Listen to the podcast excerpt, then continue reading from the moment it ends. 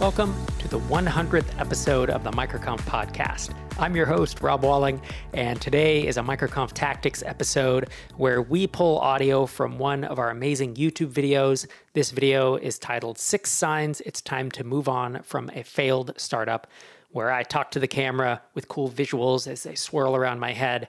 This is what, a 10 or 12 minute video? We will include the link to the video in the show notes if you want to check it out. But before we dive into that, Tickets for MicroConf Europe this October are available for sale. Microconf.com slash Europe. MicroConf Europe is in Lisbon, October 1st through the 3rd. Speakers include Michelle Hansen of Geocodio, Sherry Walling of Zen Founder, myself, Stephen and Nala Craven of Stridist, and several others yet to be announced. It's going to be an amazing event. Tickets are already flying off the shelves, as they say. Microconf.com slash Europe if you're interested. And with that, let's dive into this 100th episode and hear about six signs it's time to move on from a failed startup.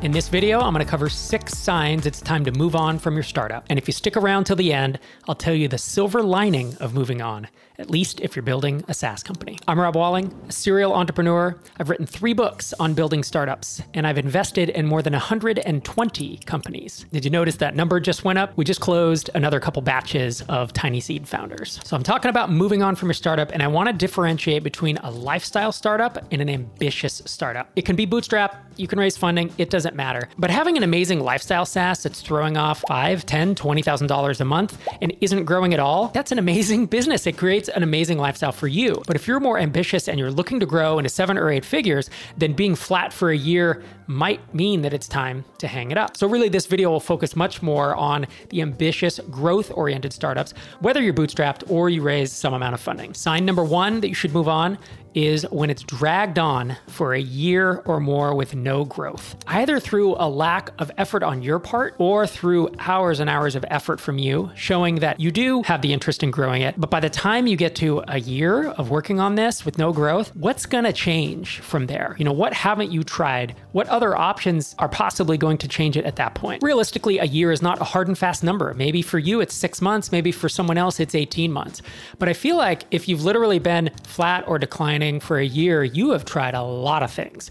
And this is a case of knowing yourself. If you tend to stick with things too long, maybe you need to ease up on that. Maybe you need to have a sooner time frame. Maybe you need to quit after six months of no growth. Or if you're the kind of founder who bounces from one thing to the next to the next, even then, honestly, a year is a really long time. Oftentimes, there's a lot of founders who are building something and they're still under a thousand MRR or they're at 2000 MRR after a year of really grinding on it. In that case, to me, you either need to bring in outside help or you need to shutter the thing or sell it. But let's say you're at 100K MRR and you plateau for a year. There, there's a lot of reasons why that could be happening. I actually released a video about plateaus and overcoming them just a couple of weeks ago, and we'll link that up in the description. If your business is doing a million, two million, five million a year and you've plateaued, is it time to hang up after a year? Maybe or maybe not. It really does depend on where you're at with the company in terms of revenue and traction. And I think your own personal willingness to grind through it and see how far you can push it. Sign number two funded startups fail when they run out of money. Bootstrap startups fail when the founders run out of motivation. And by motivation, I don't mean this week you're tired of working on something. I mean, this is when you're just 100%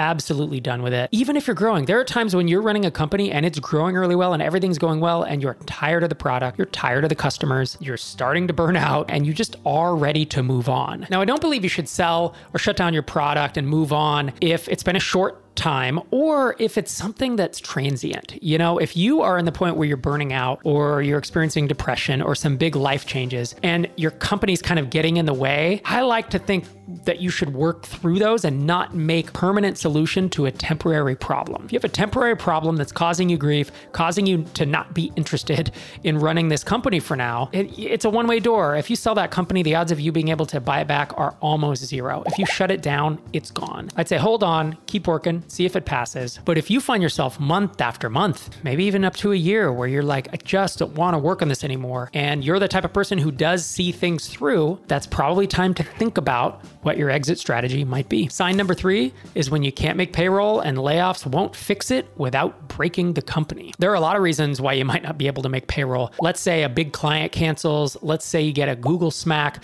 Let's say you get kicked out of the App Store where you've been getting all your traffic, so you have platform risk. Let's say you run out of funding. You have to look at all your options. I, at one point, was looking to borrow for my 401k to make payroll. I never had to do that. Some people borrow on credit cards, not something I've ever done, not something I can recommend. You have to at least evaluate and look through all your options. Oftentimes, when you're approaching running out of money, you can figure out ways to reduce expenses, often by reducing headcount in order to keep the company solvent. But sometimes, if you don't see it coming or you don't react fast enough, there's just no way to salvage it. It's an unfortunate truth, but of course, it is one sign that you may need to move on. Competition for great talent is more challenging than ever. Almost every startup I know struggles to hire fast enough to keep up with demand. In order to hire faster, you need a trusted source of pre vetted candidates. Lemon.io is that source. They have an extensive network of engineers from Europe and Latin America, and every candidate has been tested and interviewed by their team. You're probably wondering how is this different from hiring on your own? Number one, you can have an engineer who can start working within a week instead of months. Number two, you don't waste your time on unqualified candidates. Number three, you'll have easy access to global talent without going through dozens of job boards. And number four, it's more affordable than hiring local talent. So if you need to expand your engineering team or delegate some of your engineering work, use lemon.io. We have a special discount for fans of MicroConf. Visit lemon.io slash microconf to receive a 15% discount for the first four weeks of working with a developer. That's lemon.io slash microconf.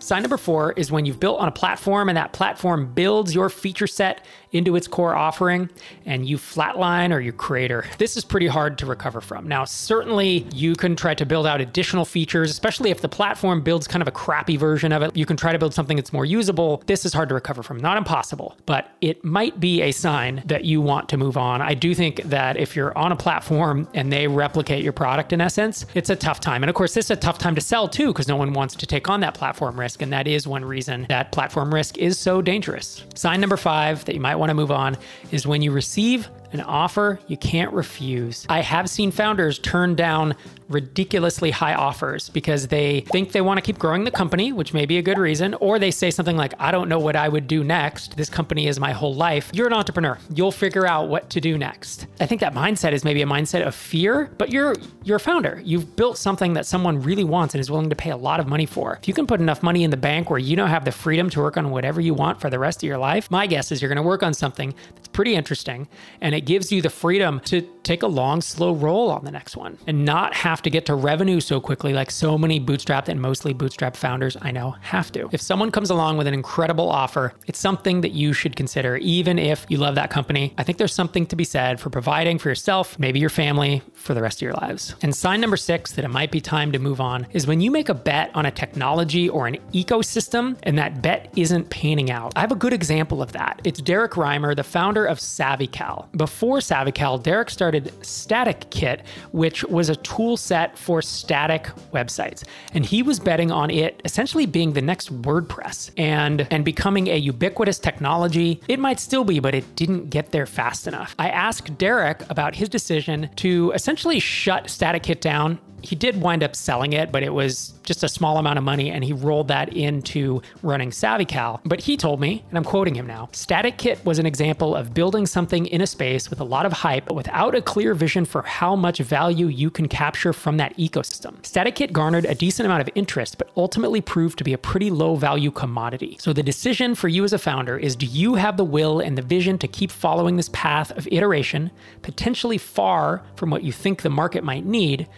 Are you better off starting with a hypothesis that you feel more confident about? I sometimes talk about unfair advantages you might have when you launch a SaaS company. Oftentimes it's an audience or a network, or it's being early to a space. And the risk of being early is that sometimes you're early and it never pans out. And so far, static websites, even now a couple years after Derrick shuttered Static Kit, still, I don't think would be giving him the growth that he wanted. The ecosystem certainly has not become the WordPress of today, but when you're early to a space, there is that risk that it just grows slowly or that at some point it declines, and that the bet you're making on the ecosystem doesn't pan out. In a second, I'm going to tell you the silver lining of moving on for your startup, specifically if you're building a SaaS app. Before I do that, I wanted to tell you about the sister podcast to this YouTube channel. It's called Startups for the Rest of Us. I've been hosting it for 12 years, and every week I'm talking about building, launching, and growing ambitious SaaS companies. SaaS is incredibly valuable. Even at low MRR levels, your sales, your exit multiples are extremely high because these businesses are so cash efficient and there's a lot of demand for recurring revenue. So let's just take an example. If you've built a SaaS company to $10,000 of monthly recurring revenue, and let's say 80% of that is profit, which is totally feasible. So you're making $8,000 a month of profit. That means $96,000 a year. And if we were to take a 5x multiple on your net profit, that's an exit price of $480,000. In my book, if your failure leads you to sell for almost half a million dollars, it's a pretty nice failure. If you enjoyed this video, I'd love it if you'd hit that like, subscribe to the channel. We're coming out with videos like this every week, deep dives into building, launching, and growing SaaS. Hope you enjoyed this one. I'll see you next time.